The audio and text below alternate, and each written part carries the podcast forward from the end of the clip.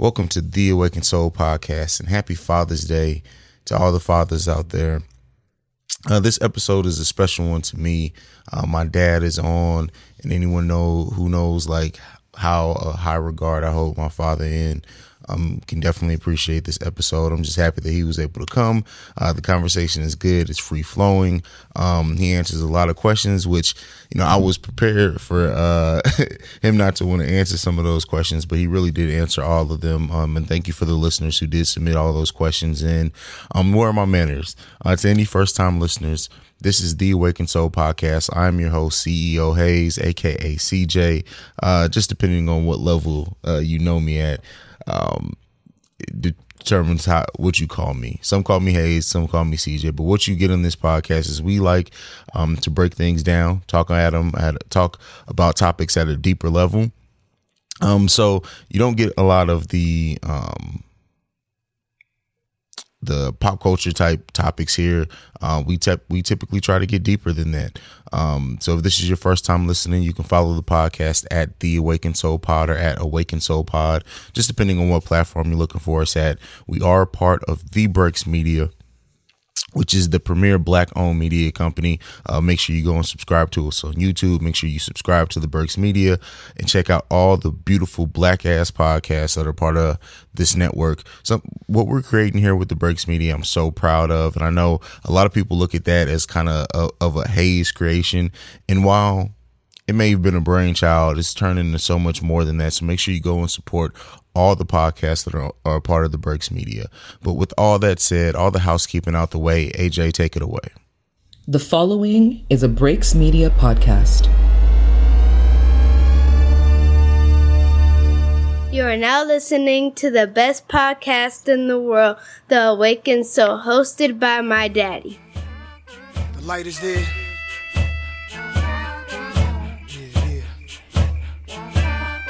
Let's go. The magnificent. Hey, hey, hey, hey, Chuck Berry of this rap skit. Styles I mastered. Many brothers snatched it up and tried to match it. But I'm still number one, everyday real. Speak what I want, I don't care what y'all feel, cause I'm my own master. My pop told me be your own boss, keep integrity at every cost, and his home was Natchez. Mississippi did it like Miles and Dizzy. Now we getting busy, bridging the gap from the blues to jazz to rap. The history of music on this track.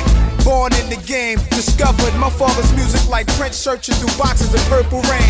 But my Minneapolis was the bridge, home of the super kids. Some are well known, some doing bids. I might have ended up on the wrong side of the tracks if Pops wouldn't have pulled me back and said, All right, ladies and gentlemen. So before we get into um, the conversation with my father, you know, it's time for the End of Mind of Haize segment. Uh, this is where I talk about anything that's on my mind. It could be anything from things that are in the news to politics to whatever. Uh, for any first time listeners who are kind of wondering what this in the but this week, what I really want to talk about and what I want to focus on is that a uh, nonprofit organization called the Center for Investigative Journalism um, actually came out with an article um, that found that over 14,000 um, police officers were found to be part of either racist or hate groups on Facebook. And so some of these groups include White Lives Matter, Ban the NAACP, and Death to Islam Undercover. And so uh, what this group did is that it cross referenced the public information of these Facebook groups with a um, list of police officers. And so they expected to find a few hits, um, but like I said, they found that over 14,000 police officers um, were part of these groups. And so um, they actually release some of the names. I'm not going to do that here. That, you know, I, I, I, may even, even though, you know, I, I, have an issue with releasing people's personal information um, publicly. Not saying that they shouldn't have released it to, to the to the actual police stations. And so, in in what happened um, with this is that um, some uh, of the police officers were fired. Uh, some of the police departments opened investigations, and uh, some of the police uh, departments refused to comment at all on the situation. And so, just this got got me thinking: is that um, should do you do you guys agree with the fact that police officers um, what they do in their personal time came to light in this sense. And you know, you get people on both sides, or, or, or, people who say no, it shouldn't, or you know, as long as they're protecting and serving when they're when they're on duty, then even if they are do have hateful uh, idea ideas, if it doesn't affect their job. Me personally, um, I think that when you have someone in a situation as being a police officer, someone who's to protect and serve, and then you come across things like this where they are either hateful or racist, um, it, it, it, you definitely have the right to feel unsafe. You definitely have the right to be concerned about it. Um, again, I may take issue um, with them publicly releasing these people's personal information. Um, I, I, definitely agree with the fact that it was released to the police departments. I definitely agree with the fact that you know uh, the journalists who found this um, took it another step and and kicked it up a notch to see if these police uh, departments knew what their employees were doing. Uh, we all have code of conducts usually at our job. This may or may not fall within that. Um, and I think when you live in uh, in a country where um, what 28% of all unarmed victims killed by police in 2018 were black, um, or and that's just black. That's that's not even including all minorities. And um, so when you have uh, police officers who are part of groups like this, where it's clearly has the the rhetoric of being anti a minority race, how the hell is that not concerning? How the hell is that not something that makes like I have sons, like I I I have children, I have daughters, like so you would think that um, or you would want um, police officers to to see your children to see you as whatever's going on, not necessarily bring their biases of race into the situation or to the equation. Now we all, and and that's one thing that I that I do. We all have our biases. Everyone does. I think there's a there's a difference between when you bring your personal bias into the level of of a hate group or into the level of racism. So, like I said, this this is just this is what this segment is all about. It's about making me think, making you guys think. I want to hear back from you. What do you guys feel? Do you feel that police officers who are racist outside of their job. And you know, I, I would like to see more of this report um, to kind of bring it home of what um, percentage of these cops, like arrests or anything, um, were made against minorities to kind of see if there's an overlap, because there is. It is possible that uh, that they may not bring their racism into their work. It, it's possible. I'm not saying that it's likely, but it is. It is possible. Um, so. It, it, it like I said, it's, it's concerning as hell. It's it's something that you know when now and we we we keep talking about it. You know, people go up and they find tweets or posts from years later um, and bring it back up, and it affects people nowadays. But when you are currently a part of something or currently involved in in some type of of extremist groups, be prepared people this social media thing is like this we're just now opening the fact uh well the ways that social media can be used to be brought back up um, to affect what you have going on today. Everything that you put out there, even in cyberspace, um, as the young people say, those are receipts, I guess, if, if that's what we're going to use. And those receipts can be used protecting. You would make sure that you're not being involved in things like this is what I would say. So that's it for the In the Mind of Haize segment this week. I just really wanted to jump into that conversation, see how you guys felt about it. I thought it was an inter- interesting article uh, to bring up and discuss. We're going to go ahead and take our uh, a brief break. When we come back, it's going to be the petty news from the one and only Scoop Grady, and after that, it's time to get into the conversation with my pops. I'll see you guys there. Hey guys, it's your girl Beck Easy. Hi everybody, it's your girl Joanne. Hey guys, it's Trell and this is The, The team. And we want to welcome you into our group chat. where we talk any and everything from ABCs of sex to finding your passion. Catch us every other Tuesday on Spreaker, Apple Podcasts, Google Play, iHeartRadio, Spotify, and YouTube. Because we lit. Take that, take that.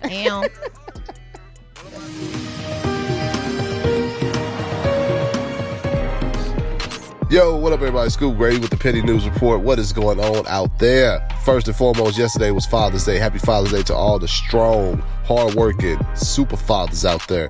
Salute to you guys. Nothing to take away from the mothers, but the fathers don't get enough credit. Fathers do a whole lot from working to paying bills to being the protector, the provider, everything. But like I said, we're not taking nothing away from the, the mothers because we love you dearly. But fathers, salute to you guys. Thank you for raising these kids. And we got so much to talk about. Let's get right into it.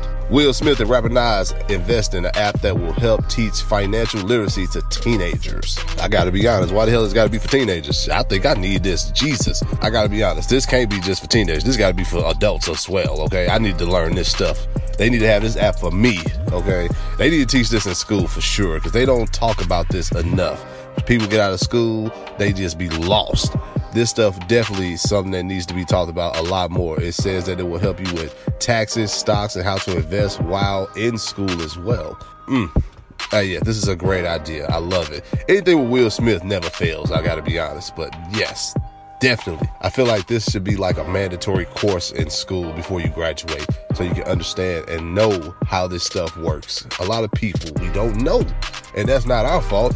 People just didn't teach us. So Hey, I'm happy for Will Smith and Nas and everybody else that's investing into this. This definitely will help the future. Next, Missy Elliott officially inducted into the Songwriters Hall of Fame. Missy Elliott, congratulations. The only thing I can say after all of this is no, Missy Elliott has been the most creative artist ever in the history. Missy Elliott, her style, everything is just off the charts and she always evolve with the time. She always get better over, she just gets better. Like, dude, she should have got this award hellas ago.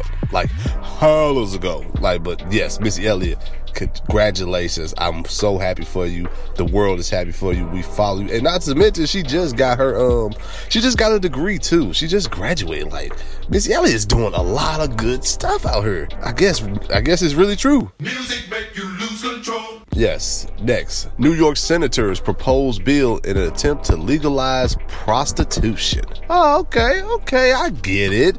You legalize prostitution, but you ban abortion. How the hell does this work? Okay, what if a lady gets pregnant on the job and she got to keep the baby? I just don't understand what we are doing here. Now, I understand people should do whatever they want with their body. I get it. I understand it. But I know people been saying Jesus is coming all my life, and I really feel like Jesus is coming now. Like, this is freaking stupid. I don't understand none of this. Yes, ladies, get your coins, and then we get pregnant, get those diapers, okay? That's all I get out of this. And last but not least, the petty question of the week. And the question is this. And the petty question is on Father's Day, should only men celebrate Father's Day or should single mothers celebrate Father's Day also? That is the petty question we have.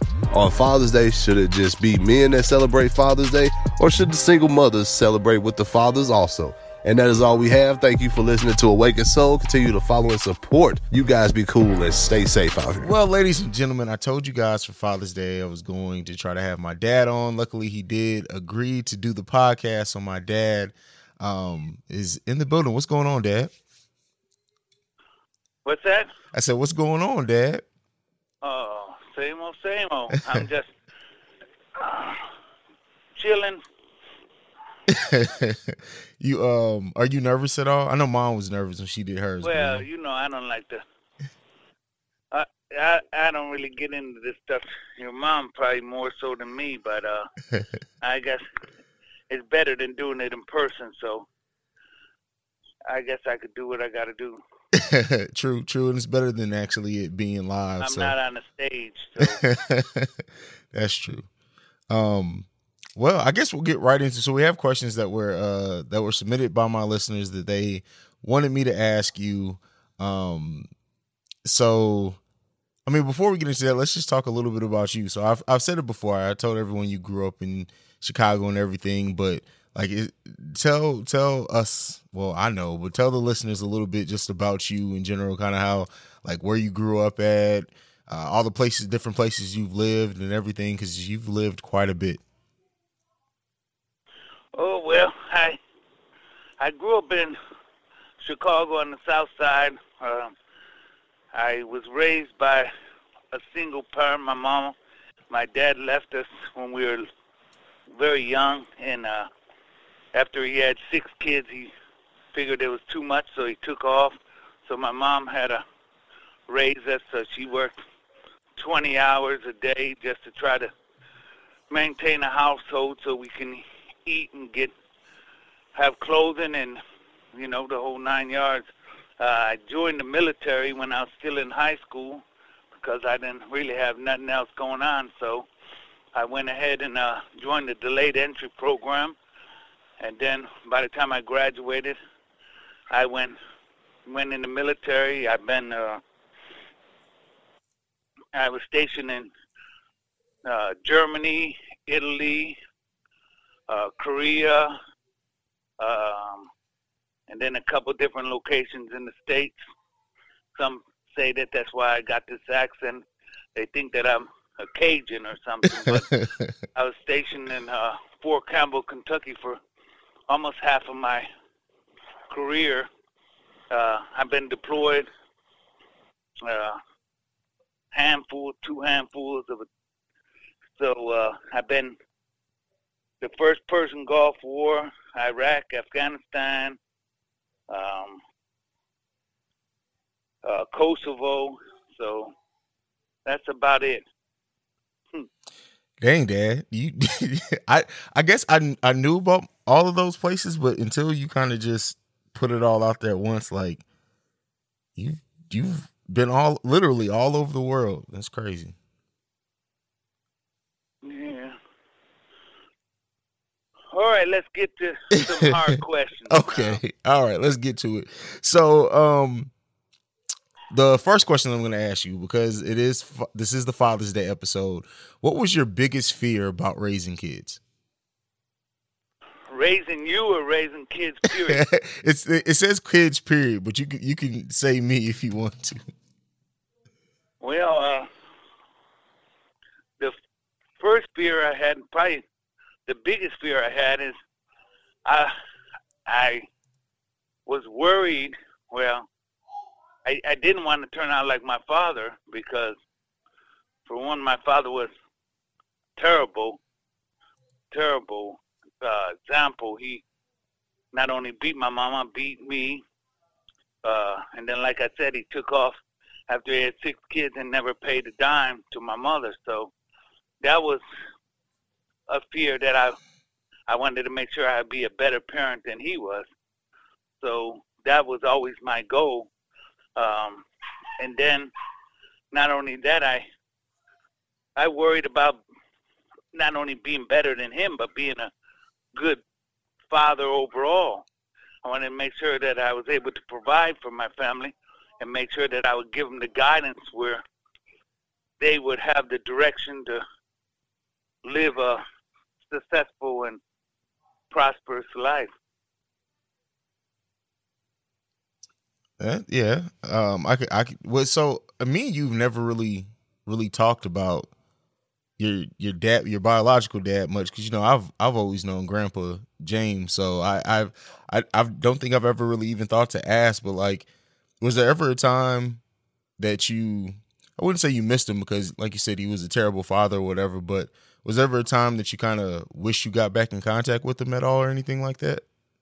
Well, it's funny you ask because uh, he just died probably.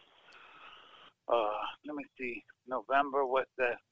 About eight months ago, and uh, seven, eight months ago, and uh, probably two weeks prior to him dying, then the girls, Shine and Trisha, they asked me if we can uh, meet him, which was just hit me from left field because nobody ever talked to him. I don't talk about him. And I was like, yeah, you can meet him if you want to, but I don't want to talk to him. But then I started thinking, well, maybe I would do that, but I could give you a little history. I tried to talk to him when we were in Germany when the girls were babies and you were still in school and uh and then he hung up on me. I tracked him down. He could he kind of had had hide out because he couldn't hold a job with it because you know he was wanted for a couple di- different things from the police. So but anyway, I tried to talk to him and he hung up on me. And I called him back and I told him I didn't want nothing from him. All I wanted to do is find out a little bit about his side of the family. But then again, he hung up on me again. So that was kind of, and that, like I said, that was what 25, 30 years after he left us. So after he did that, then I was hell. The hell with him. I maybe more than that, probably 40 years after he left us. So after that, I said, hell, he doesn't want no part of me. I don't. I don't want no part of him. I just wanted to find information, and if he couldn't, he couldn't see fit to at least give me some information, then the hell with him. But the girls wanted to meet him, and I guess if given the opportunity, I probably would have tried to get him in contact so at least they could meet him and see what he looked like and probably see what I would end up looking like, I guess. but uh he was yeah. He was just not a good person, so I guess everything works out for a reason. Yeah, and uh you know, uh, luckily, like Grandpa James is is amazing. What was it? What was it like when Grandma met Grandpa James? Oh, I didn't like him at first because, yeah, it's kind of hard to have a man come in to our lives, and I was already 13, no, 14 years old. I was a freshman, going in, I think, going in sophomore year or going in freshman year. So I was hard headed. I was always in trouble. So you know, I didn't want nobody to tell me what to do. So we kind of got into it a couple times. Matter of fact, we fought a couple times, and uh, but after I got mature and I joined the military and everything, I seen what kind of person he was. That takes a hell of a man to marry a woman that has six kids, and he had three kids of his own. So you know that's nine kids, and you know he worked in the steel mills. It's not like he was rich, but you know, after my mom got remarried, you know, we lived, you know, halfway decent. We, I mean, we couldn't go to school and stuff like that, college. So that's why I joined the military. But he gave, he gave me an example. You know, he taught me right from wrong, and he gave me an example to follow, which I never had, other than my grandfather and my granduncle. So, yeah, it, it was hard at first, but hell, I I love him. I call him dad now. I I wouldn't have it no other way. That's good. That's uh that's just it's crazy because like i said i never even thought to ask you about your biological dad growing up because it just it wasn't a, it wasn't a thing. I don't even know what age i was when i realized that grandpa james wasn't your biological dad. I think i was i think i was honestly pretty old by the time i had realized it because he's at least always been there since i was a kid and that's the only grandfather i knew so. Oh yeah probably so because i've i've never uh i've never said uh, my stepfather, I always, matter of fact, people who meet me now, they just assume that that's my real father because I never give, you know, no indication that it's not. I mean, plus the way he treats not only my mama but every one of us, you know, yeah. He, you know, like I said, uh, you know, he's a father or a dad, and every sense of the word. Yeah.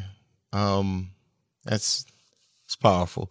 Um I want to I want to kind of try to get back to the questions. Um another question on here is where was I at? Is um what kind of father did you think you'd be and then what kind of father do you think you ended up being? If there's any difference between the two. Oh, I really I, I didn't really know what kind of father that I would be. I knew what kind of father I wanted to be, and I tried to be that kind of father. But I mean, you and the girls would be better uh, to say whether or not I turned out to be. I always wanted to be there for you, and I wanted to be in your life, and I wanted to show you guys you know, give you guys the right direction and uh, not only I wanted to make sure that with school, you know, and I always wanted you to be respectful, and uh, I just wanted to make sure that, and then set you up for when you did have children that you would be, a, you know, a good father yourself, and and the girls be a good mother. But uh, what was really important to me because I was a knucklehead and I never really paid attention. I I never focused in school. That was real important to me to push you guys for you guys to do good in school so you guys can you know follow a path in school and in a career where you would be you know you would have I don't want to just say money but you would be happy not only with the job you have but you would also be financially secure so you you wouldn't have to struggle from paycheck to paycheck. Do you um like me and the twins worth ethic like seeing it in your kids do we does that make you proud like how we we all kind of we all will work our butts off like you know i worked two jobs for the longest luckily i don't anymore but i know shine and Katricia always have jobs and have never been afraid to, to work multiple jobs um, to do what they need to do. Does our worth ethic make you happy or proud? Oh yeah, by far. I mean, hell, I tell the girls that all the time, you know, and that's why I'm trying to even vouch for them to get jobs on base with me now because you know I have no problem vouching for them because you guys, all three of you guys have an outstanding work ethic. You know what I mean? I mean, you guys don't do much work around the house, but you know, outside when it comes to earning money, you guys, you know, you guys like money. I guess you got that from your mama. You want to earn as much money as you can so you can spend it. hey, so. I'm better. I'm better at saving now than what I used to be. I don't know what the twins are doing, but I'm better at saving. Yeah, um, see, uh, your mom, and she has a great work ethic, uh, but you know she likes to spend money. See me, because I didn't have nothing growing up, I try to save it. So I want to have it for a rainy day or whatever. And the girls say that I'm so cheap that I don't like to spend money, but I know how it is not to have money, and I never want to be like that again. So, I mean, I got to give it to you guys. You guys go out and you earn money, and if you spend money as long as you pay your bills, hey, that's great. And like I always I always brag about you. You know, you had multiple jobs and you climbed the ladder. Once you found a better one, you jumped ship and you know went to another one and went to another one. And that's you know that's what you got to do until you find one that's you know not only most comfortable in your field, but you know there's advancement and it's going to set you up financially. So I got to, you know, my hat's off to you.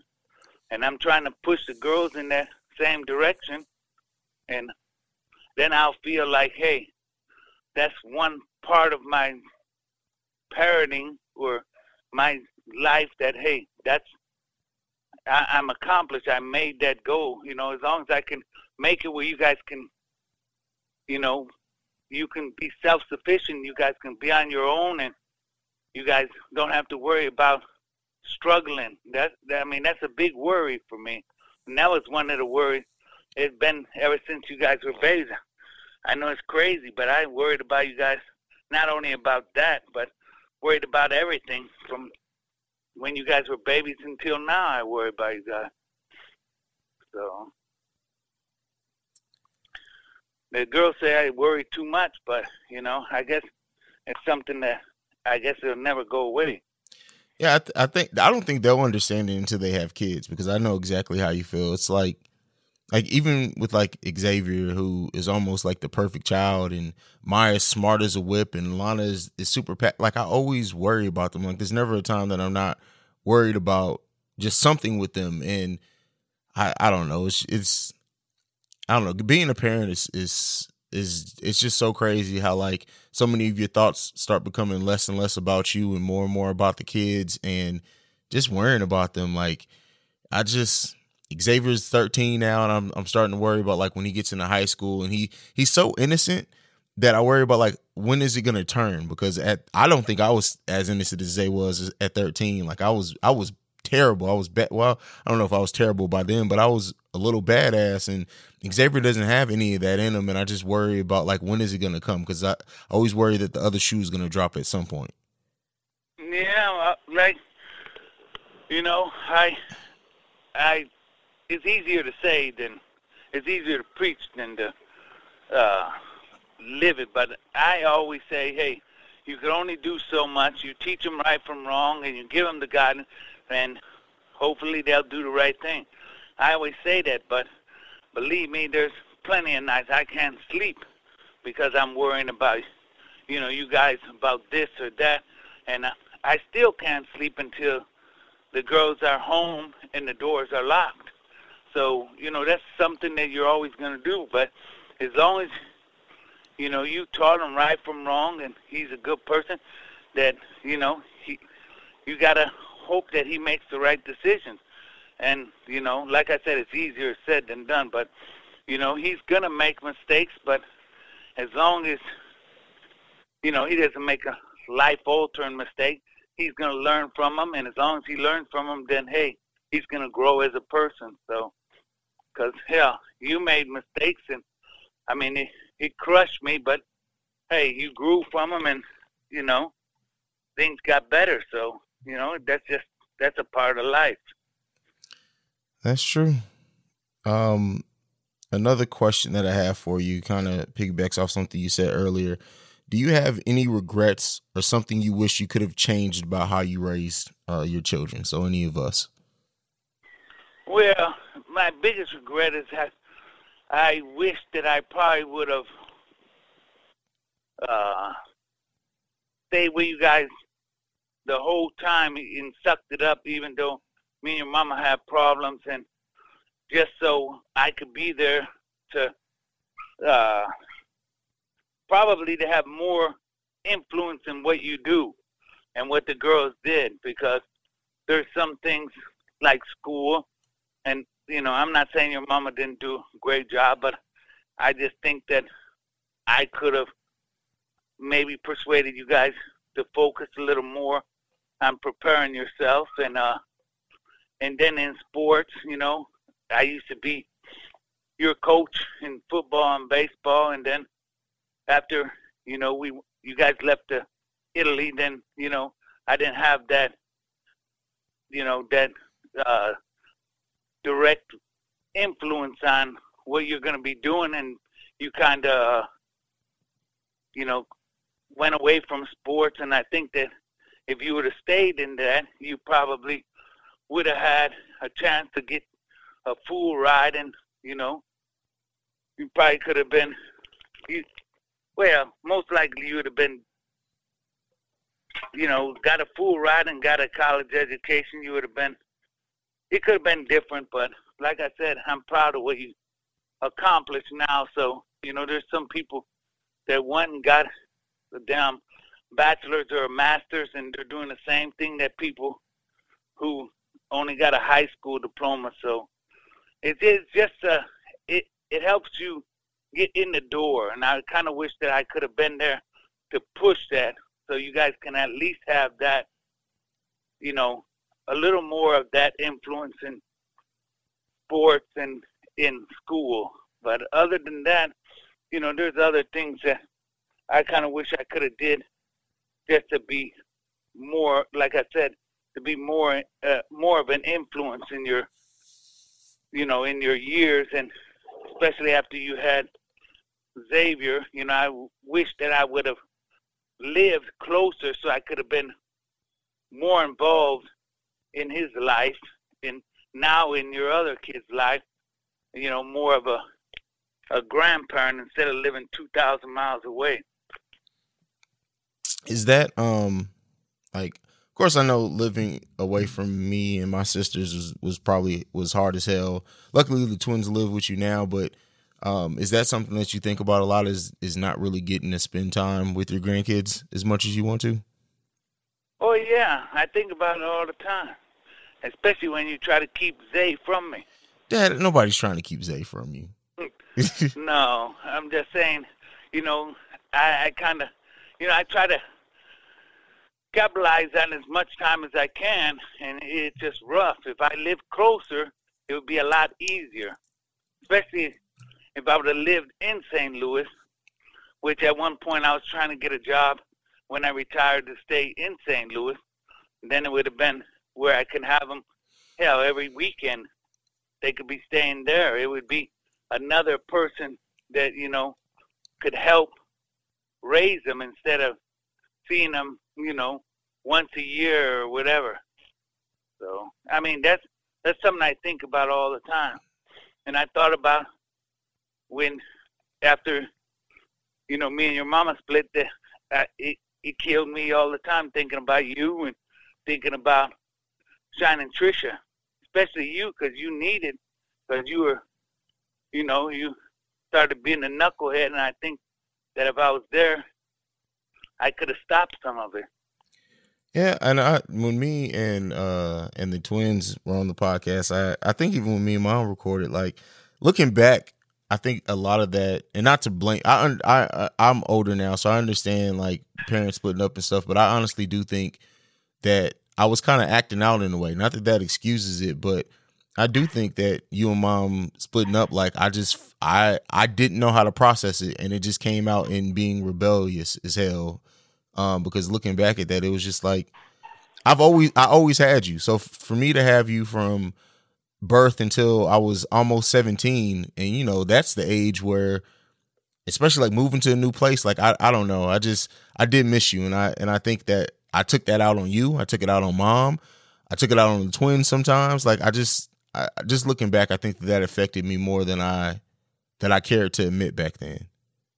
Oh I think it did too. And that's why it, it bothered me too you know because even at the beginning when me and split up, we weren't as friendly or as close as we are now. So it was kind of rough, but still at that time we were still talking, and I was wanting you to come live with me in California and try to get you on the right path again. And uh, I I think you needed that, and and then a couple years later the girls needed it, so, I, and I, I, I do believe, and I accept responsibility because, you know, by me leaving, it kind of left you guys hanging, and it does, it does affect kids, you know, in a, in, in a hard way. The only thing is, is sometimes when uh, parents stay together, it's, it could be even more detrimental because if they're fighting or arguing all the time, then that's not a good environment for the kids to be raised in. I'm not saying me and your mom were doing that, but I'm just saying sometimes I look at it and I say, well, I should have stayed, but I don't know. Would it would it have got worse, and would it have been worse for you guys if I did? And I don't know. But believe me, I think about it all the time. I mean, not as much now because all you guys are grown and you guys are doing, you know, doing good and you, you know, following the right direction. So, but when things were a little, uh, you know, cloudy or hazy, I, I really felt, you know, I took the blame because I said, hell, if I wouldn't have left, then maybe all this stuff wouldn't happen. But yeah, you can't you can't blame yourself though. I mean, at at the end of the day, we still, uh, me, because I don't think the twins even necessarily made some of the as bad decisions as I did, but we all we all have to live through and, and make our own decisions. And I made a lot of wrong ones, and hopefully, I'm making way better ones now that will make my family and me a better father and a better person and and everything. I try to really look at it from like what did I learn over the time where I was just bad. But you know, I I another thing that I said with mom, like I know like the way that I got, like how rebellious I got, it it affected me and your relationship for a long time, and I'm just glad that we're back on great terms. I'm glad that we talk way more often, and I'm just glad that I didn't completely burn that bridge because like looking back, like it, there was not that you would ever abandon me. You're you're my dad and you're a great father, but I just know that I I was not nearly the best son for a very long time there. Yeah, well, some of that stuff, it, you know, it was. Well, we were both we were both at fault because I did get pissed off, and you know, some of the stuff I probably should have handled a little differently because I should have figured that hey, it's affecting you. But uh, you know, yeah, I guess we both learned. But now you're in position where I mean you learn from that, so I'm not I'm hoping that you never have to worry about that, but at least you see what every one of your actions affects your kids. You know, no matter if it's a positive or a negative action, it, it's gonna have, it's gonna affect your kids. So that's what you got to think about. You know, while you're raising your kids all through all through life, really. Uh, yeah, that's true. That's something that I'm learning every day, every day, because especially like Alan remembers everything. I, it's funny how like Alan's memory works. I don't know if you've noticed it with him like being out there with you, but like he he will bring up something that you didn't even think he paid attention to, and it's just he. Oh yeah, everything. I know one thing he brings up all the time. What's that? I'm about to whip his butt. he says shit all the time. Yes, he does. I don't know. I don't know where he picked that up. Like I promise you, that's like within like the last two months thing. He just all of a sudden started saying it all the time, and I'm like, "What's going on, Alan? Stop it." Has he said "damn it" any since he's been out there? Yeah, well, that's not as bad. But when he he says shit, shit, and I tell him to quit it, and then the girl said, "Oh, you can't tell him." I said, "Yeah, I'm gonna tell him." And anyway, now he thinks it's a gang because I be wanting to whoop his butt, and he runs and shit, shit, shit. oh, that boy is crazy. Um, Sometimes he says it when he should be because Gotti was chasing him one time, and he was like, "Oh shit!" So I, I don't know. I think he he knows when to say it, but I, I, I just don't like him saying it though, because I've been like, damn, I take him to work and he's cussing out people. yeah, that would be bad. Then he'll be like, you can't bring your grandson up here anymore. That's funny. So, um, another one of the questions that we have on here is, what was the hardest thing about CJ Cordero, aka me, growing up? What was the hardest what? The hardest thing about me growing up. Uh, well, I don't know. Really, the hardest thing because you were the first, and me and you were so close. One of the hardest things is because, yeah, you used to mimic everything, and we were close, way closer than even you and your mom or anybody. We had our men's night out. We always hung out, and then once you started getting older, then you were like, you wanted to hang out with your friends. So that kind of, that was hard uh, to get used to that. You know, that you were growing up and you were getting older. To, you know, and I mean now, I, I know it's gonna happen. Even with my grandson, I say, hey, you know, pretty soon he's gonna be like, hell, he's too too old to be hanging out with me. But that bothered me because that was something that you know, like I said, you were the first one, so it was the first one to hit me. And uh, another thing is that I was always worried about you following the wrong crowd and getting yourself in trouble because you know there was a phase, you know, once you started high school, then you started kind of being knucklehead, and uh, there's some kids out there that wanted to follow in their father's footsteps or something, and I try to tell you that hey, that's not the right thing, and you used to think that hey, wasn't that bad to be wearing colors and stuff like that, and I told you that hey, it's it's gonna put you in the wrong. It's gonna put you in a real bad predicament. It's gonna be you're gonna get yourself in trouble with the law. You're gonna get yourself killed. So that was really hard. That when you started doing stuff like that. But uh, I mean, there's a lot of things that was hard, you know. The older you got, and then you started becoming a little more independent. That was hard, but that's that's just life. But uh, when I worried about you getting yourself going down the wrong path and getting yourself in trouble, because when I was younger, I was like that. I was a knucklehead. I never really told you guys much about it, but that's what I worried about with you. I mean, luckily we are in Germany and Italy. It wasn't as bad. But if you were going through that phase while you were in the States, who knows what could have happened. So that was one of the most difficult times. When you start feeling your, you know, they say start smelling your oats or whatever, you start thinking you're grown. That that was a difficult time. I can, yeah, I can imagine. That's yeah. I was, I just looking back, I know it had to be difficult. I don't remember it all the way, but yeah, especially in Germany. Um, on the flip side of that, what's your favorite memory of me growing up, or um, or a shared memory, something that we did together?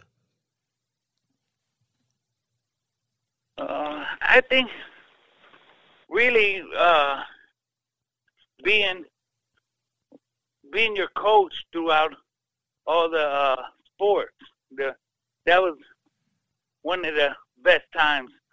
You know, I was your football coach, your baseball coach, and and we spent a lot of time together. We were practice and we used to hang out all the time. Your mama would work on the weekends. We would do our own thing. That was probably one of the best times, and and then a couple times, you know, the way you performed uh, in certain games, you know, that kind of made. Yeah, I mean, I wasn't like I was living through your living through your uh, life, but hey, you know, you made me proud. You know, cause I seen where you started and where you were going. I, like I said, I just wish you would have continued, but that was some of the proudest times. And then the really after you had Zay and uh there was a chance that you could have been one of them deadbeat dads, and uh, you turned out, turned out to be a great dad. That was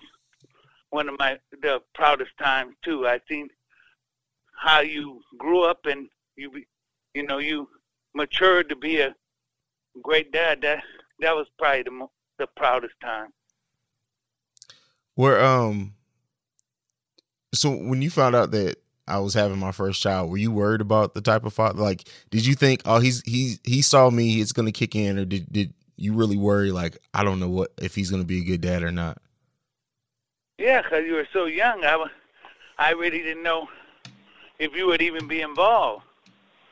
Because you know, being that young, there's some people that you know they skate and then they say, hey, I'm gonna try to help out when I can, and then before you know it, you know they're kicking a couple dollars here and a couple dollars there, and uh, you know, the kid is the one that suffers, and you know, so uh, you know, I I like the fact that at the time you guys were together, you guys were you know there for Zay, and then even when you guys broke up, and then you still were a part of Zay's life and continue to be till this day. So I mean, yeah, you're. I was most definitely worried about how you would become because, like I see, I see it all the time where people have a child and they say, "Hell, I'm only a child myself. I, I ain't got no time to be worrying about nobody else," and then they don't do nothing for them.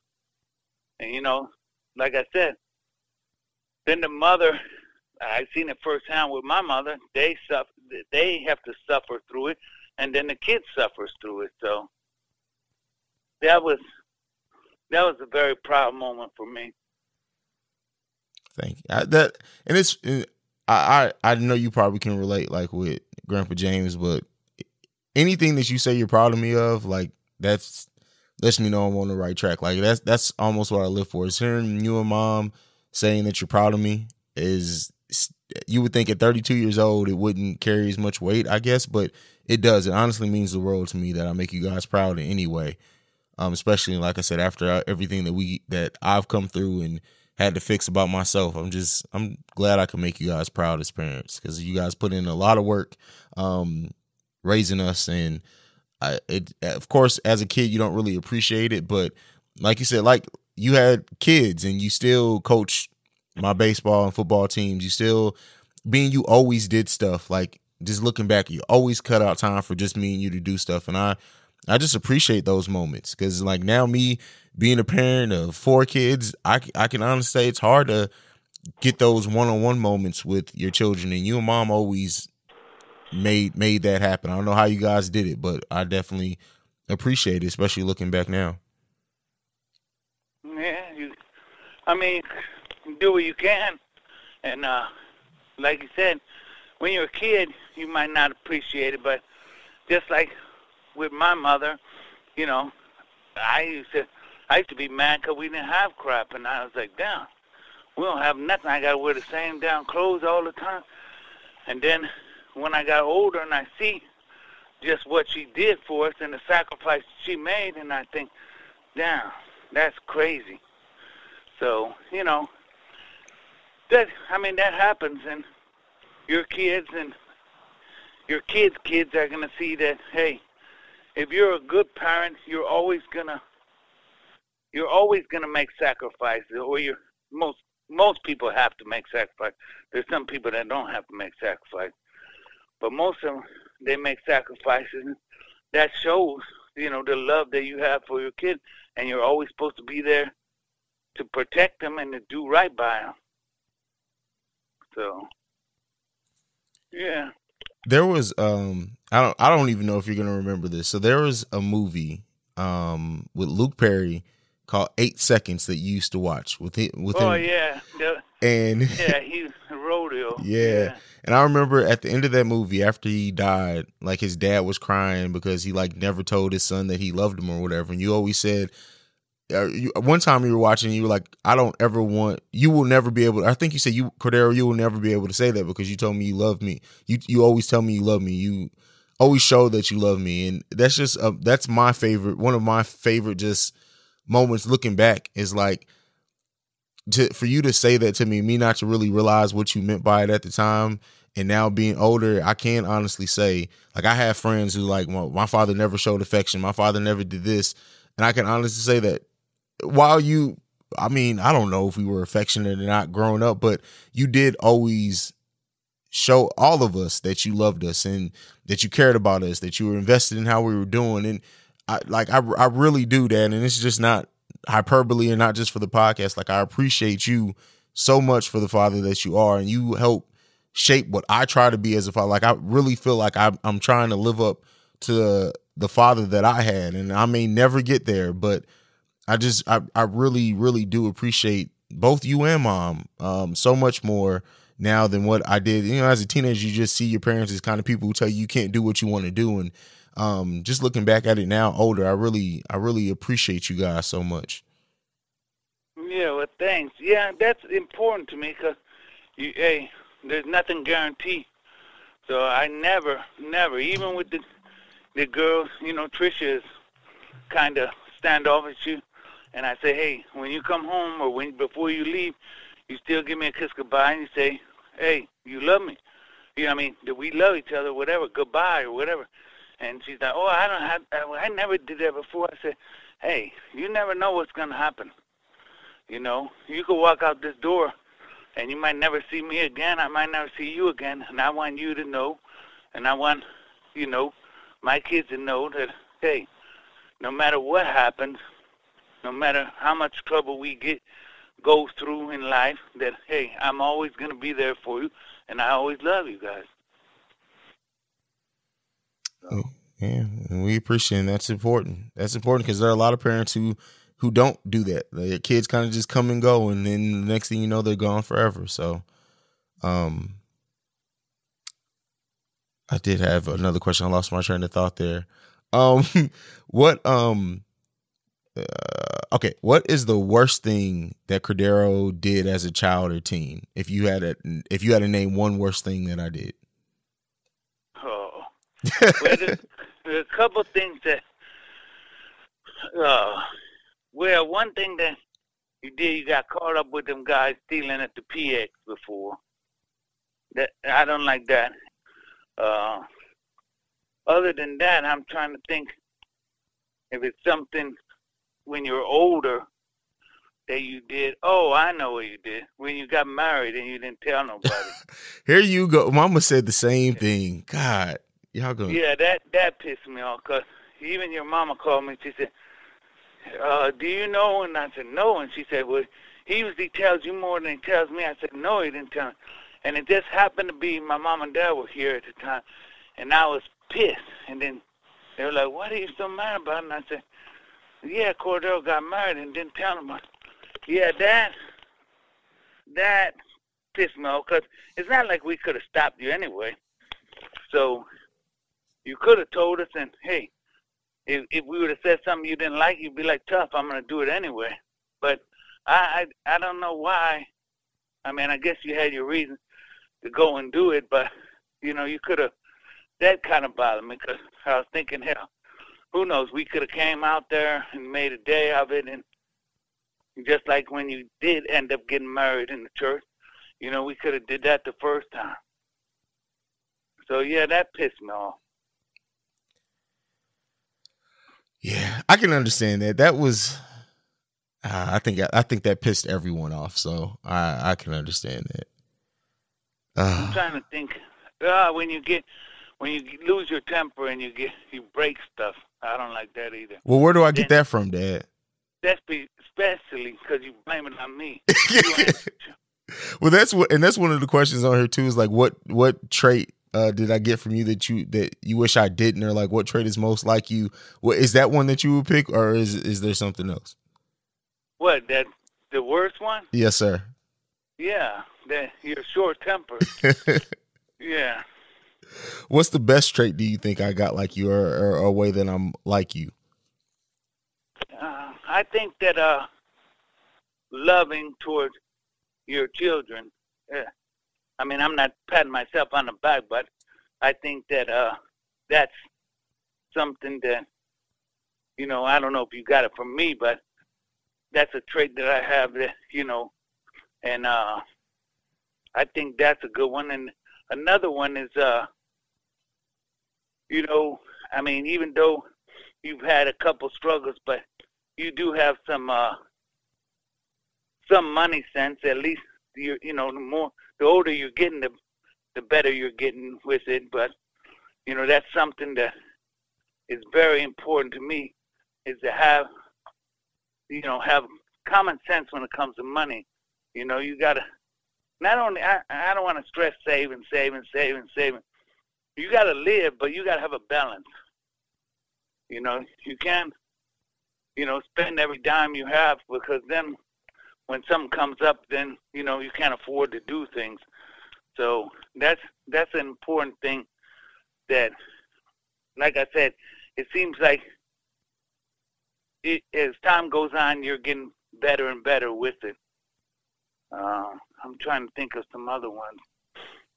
Uh, probably one thing that maybe not a good one is the way you're involved in sports because sometimes when you're involved in sports, because I know your mama used to get pissed at me that hey, you know when games are on, I don't want to be bothered. yeah, I'm the same exact way. I hate So being I bothered. I don't know if that's a good thing or not. oh man, yeah, I I hate especially when like the Bulls are playing or it's just a good game. Like I I hate, and it's always either Alana that need me or Alan does something crazy. Zay doesn't usually bother me. Maya is usually in her room, but yeah, when I'm watching her in sports and somebody bothers me, it's yeah, I get pissed off. I need to get better about that. Yeah, that that's a trait that you got. Uh, I'm trying to think. I don't know of any bad ones because you know I really don't have many bad ones. Uh, I don't know. Someone would have to point them out to me. You know, I don't want to. I don't want to talk about my bad ones because if someone doesn't know, it's the best thing. I don't want to bring them to light. There's a couple bad ones, but I ain't gonna discuss them. Fair enough. what um Uh, one of those that I uh one that I I saw this and I wanted to ask you was it were you scared when you found out you were having twins? No, matter of fact, uh, your mom could vouch for. I I prayed for twins. Really? I didn't yeah, know that. 'cause, Uh, your mama said she ain't having no more, and I said, well, and then I got down, and at that time I was, you know, practicing Muslim, you know, I, and I prayed for twins, and uh, we went to the appointment, and uh, the nurse wouldn't even let me go back there at first. Did the ultrasound, and then called me back there, and then uh, she said, "You see this?" And then it was a heartbeat. Then she said, "You see this?" I, you know, they were only six weeks or whatever, eight weeks, so I didn't see nothing. But she said there was twins. I said, "I knew it." and then she said, "That wasn't the reaction I was expecting." And I said, "No, I prayed for him." And she said, "Well, you got your wish." You no, know, yeah, I was happy from. I was stoked from that day. I mean, and it was a troubled pregnancy, but uh, hey, it, it all worked out, and I was, and I'm blessed to have three semi good kids. So, Fair enough. Um, what? Um. Oh, this is a good question. This is a good one. Was CJ always a ladies' man? oh, he thought he was. Even when we used to uh, be hanging out on the men's night out, we used to go places, a restaurant or something, and some lady be giving me a free drink, and he used to, we used to be arguing. He used to think that the lady was looking at him. He was only damn eight, nine years old. He used to think that the damn women were after him. they were. Yeah, right. Yeah, yeah. He always, you know, that's another bad trait, I think. yeah. oh man. Uh this is I- I wasn't gonna ask this one, but I mean you've been so open with answering these questions. Uh has there ever been a time where you've ever hated being a father? I could already answer that as no, but I just I figured it would be a fun question to ask you. No, I never hated being a father. Uh, I there's been a, a couple times that I was uh, disappointed as hell, but I would never, I would never even when I was at my worst, I would never wish or pray for it to go away where I wasn't a father. Because I tell one of my coworkers, we got a new coworker, he's 30 years old, and he's saying, hell, he got to hurry up to have kids. And I said, hey, you know what?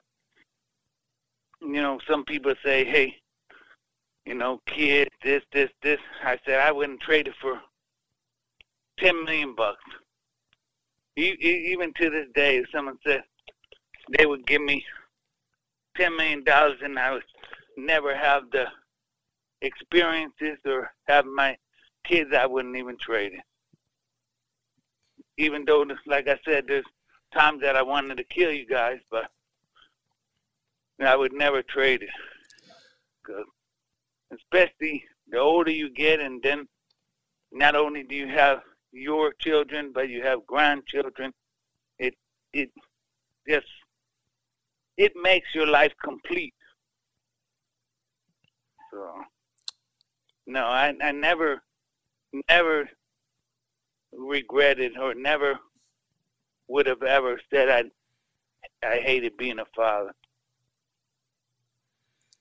Yeah, I I love being a father. I honestly do. It's one of my it's my favorite thing period. Like I just I love being around my kids. I love my my thing is and I and I don't know if this is the same way for you because there's so much of an age gap between me and the twins. But like I I just love hearing the kids when they're playing with each other, making each other laugh, like just watching or hearing them interact with each other, it just makes me smile. Like that's that's probably some of my my happiest moments is just seeing them be siblings because it's it's Oh, yeah, special. they have such a good I mean, bond. That is a great time, and you, like you said, you were there was a big gap. So you used to be playing by yourself and your imaginary friend. but you know, I, I used to. Uh, that was that was some of the greatest times in my life when I, I hear you talking and you, you used to have a crazy imagination. You used to say you were an alien and you were sent down here to see how humans lived on Earth. And Did I say that? Pick you up another day. that used to just, I, I swear, I used to love hearing that.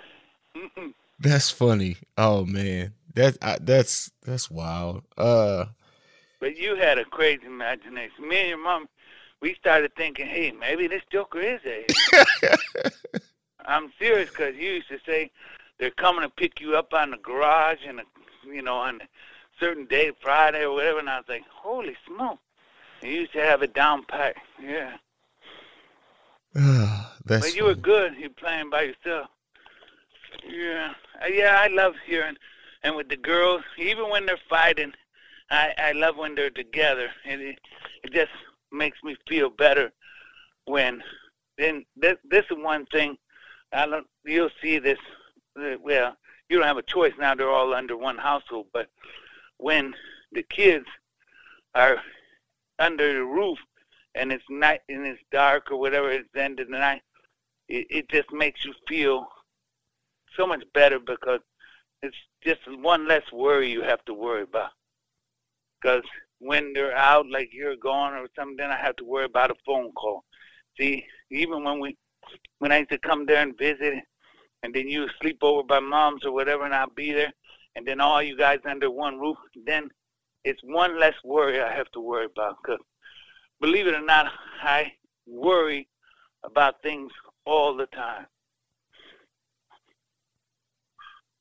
what what do you do to like because when we were all away from you and living in st louis and you were you were in maryland for a while and then california like how did you what did you do to calm yourself when you were worried about us because I, I would imagine it just it would just be crazy by then you're, you're worried about us Yeah, well, see, it's not might not have been a good thing, but that was one of the reasons why I liked to deploy. Because one of the things, if I'm going to be away, I might as well be away, you know, doing something. And one of the things when I deploy, usually when I came back, I took some leave, and you know, I got to see you guys. Sometimes go to St. Louis and spend a week or whatever, and that was something to look forward to. Uh, yeah, I mean, there's really nothing that can. I mean, you could have a couple drinks, and you know, but uh, there's really nothing except talking on the phone, you know. And with Cheyenne, yeah, that used to be 20 times a day once she got a cell phone. Mm.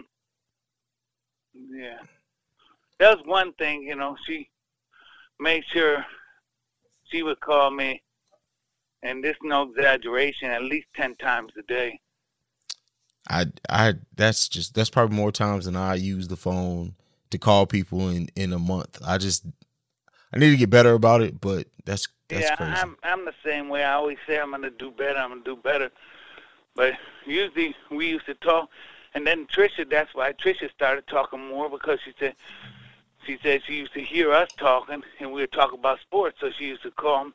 And now we kind of, I guess you're busy, you know, with the kids and stuff, but uh, and your work. But hell, the kids, uh, they would um. Trisha would call me and she would be like, Daddy, what do you think about? And she would just make something up, you know, mm. Westbrook's triple double. And I'd be like, Trish, how do you know about that? and she'd say, Well, I just want to. And since you always talk to Cordell about sports, I figured that's the only way you're going to talk to me longer. And I used to think, damn, that's kind of jacked up. So, yeah, I hate talking on the phone. Now when everybody gets a text and hell, that that makes it even easier for me because I hate talking on the phone. So if I could just text a couple words, and I usually I'm like Zay. Zay gets it from me. I guess he's so dry. He texts one word. Eh, me Good. too. I guess that's another trait I get from you because the twins say I'm dry on text all the time, and I hate I hate talking on the phone with a passion. I really do. Like if it's something that I have a lot to say, like when we do talk about sports, I can I can talk about that for a long time. But like just just like the small talk and stuff, like I just I can't as much as I try, I just can't do it. I can't. I know, and the girls they'll call me, and then I'll say, uh, "What are you wearing?" You know, I'll be like, "What am I wearing? What the hell is that?" and then then I'll talk to one of them. Then two minutes later, the other one calls me. What are you wearing? What do you eat for dinner? What? Do you? I was like, "Oh my god." yeah. Oh man, at least they're there now. At least you don't have to worry about that. Yeah. All right, last question, Dad. Last question. Um, it, this this one's a good one. It, it, says using only three words. How would me and you describe each other? You want to go first, or you want me to go first? Using three words. Yeah. Not not. Well, it can be less, but nothing more than three words.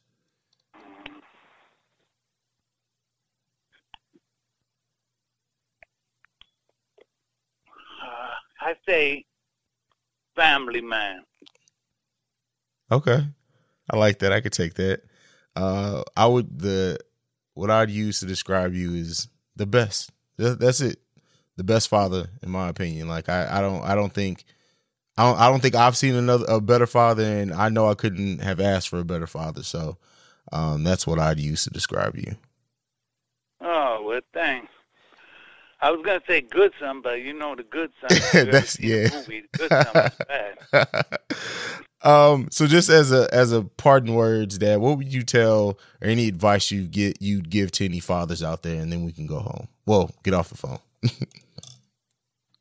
oh well, I guess advice would just be, uh, and it's hard for me too, but you have to you have to treat and understand each kid differently. If you have you know, a couple of different kids, and that's hard for me because, you know, I say, well, hey, he Cord didn't do this or Cheyenne didn't do this, and everybody and Trish is different than the two yous and two you, and that that was hard for me. Um, so, I mean, like I said, every day I'm growing as a father too, but the most important thing is the love. You know, you know, to show love and and respecting. Sometimes they say I go off, I go zero to a hundred, and my respect when I I start cussing my that ain't that ain't something good that I'm proud of, but I'm I, am i am working on it. But they know, no matter what, they like you said, they know that I love them, and I think that's the most important thing. You know, be a father or mother, whatever. If your kids know that you love them and that you're there for them, that that's that's the world to them. And and see, I didn't have a father until my my dad, you know, Bud came around. But uh, other than that, you know, my I always knew that my mama loved me, even when I was a knucklehead, and you know, would say that, you know, she's gonna turn me in, I'm a whatever. But I always knew that, hey, she loved me, and that's why it, it gets you through a lot of things, even later on in life. Like you said, I mean, you know that, and your mama used to call my mom and tell on me because I was always uh, fearful to disappoint my mom. And when you, you know, when you have that love, not only for your parents but your kids, and they always have that. It's a respect and love that you're always to want to make them proud, and they're always to want to make you proud. And it, it means a lot. So that would be my advice: is always show that you love and you got their back.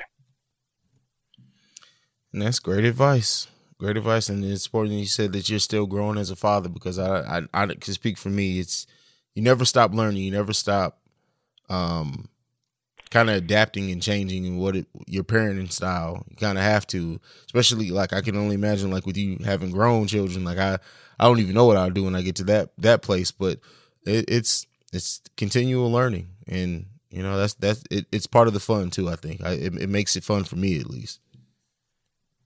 Yeah, it's fun. It's, it's challenging. but once you get past the hurdle and you see, and then you you realize that hey, you accomplished that hurdle. You you know you feel you feel great. You know, I mean, there's things that happened just recently with one of them. You know, one or both of them, and then uh, you know, you think, oh crap, and then you know you go through it, and and then once you get past it, you'd be like, oh hell, that wasn't that you know that wasn't that wasn't half bad, you know, and then you learn from it, and uh, I don't know, you like you said, as long as you're willing to learn and to accept, you know, it's hard for me to accept faults, but as long as you learn from your fault, you don't have to you don't have to tell everybody about your faults, but as long as you know you have them and you can look in the mirror and you can accept your faults and learn from them, hey, you you you will continue to be a great father. Well, that's it, Dad. I want to thank you for coming on. And I know I said I was going to hold you for like 30, 40 minutes. We went way longer than that, but I, I thank you for taking time out, Dad, to, to be on my podcast and have this conversation with me. All right, then. Love you. Love you too, Dad. All right, ladies and gentlemen, that was it. That was the conversation with my dad. And I just, if you guys can tell, like I had a lot of fun with that one. Um, my dad is just an amazing dude, um, to be honest. And for him to raise his children the way he has and just the way that his mind works and how much pride he has in being a father, I think that you know, I, a lot of people can learn from that. And you damn sure straight that I have. But um, happy Father's Day again to all the fathers out there. Uh, being a father is the most amazing thing that I personally can say that I have I have ever done. Um, so yeah, that's it. Uh, you can follow me again at CEO Haize. That's C E O H A I Z E. You can follow the podcast at Awaken Soul Pod. Make sure you follow the Breaks Media as well at the Breaks Media. I will see you, lovely and beautiful people, next week. Peace. That's all I wanted for you, young and. But in the end, I hope you only turn out better than me. I hope you know I love you, young and like father, like son. My little man, you think it's coming, coming. You think it's coming. I tell you, and when they come, just keep it running, running. Just keep it running. They say every time somebody die, a child is born. So I thank the nigga who gave his life for the birth of my son. 1132, she screaming at the top of her lungs. I'm panicking, nurse yelling for the doctor to come. All I can remember was Lamaze class. Breathe, baby. One, one, two, two, three, three, four, four. I see the head, Doc busting through the door. He between the legs, he see the head. It's my baby boy. All right, there's some damn hard ass questions. I know I'm not. I, there's a lot too, so I don't know if we're gonna actually ask all of them. But um, yeah, I just wanted to pray. Which which one? Are there any that you want you don't want me to ask? oh, go ahead and do what you got to do. Okay. I'll try to answer them. If I, I guess if I don't answer them good, then you could just cut it out or something. Okay. All right, you ready? Yeah, I guess. All right, I'm I'm pressing record now. Um, hold on. All right.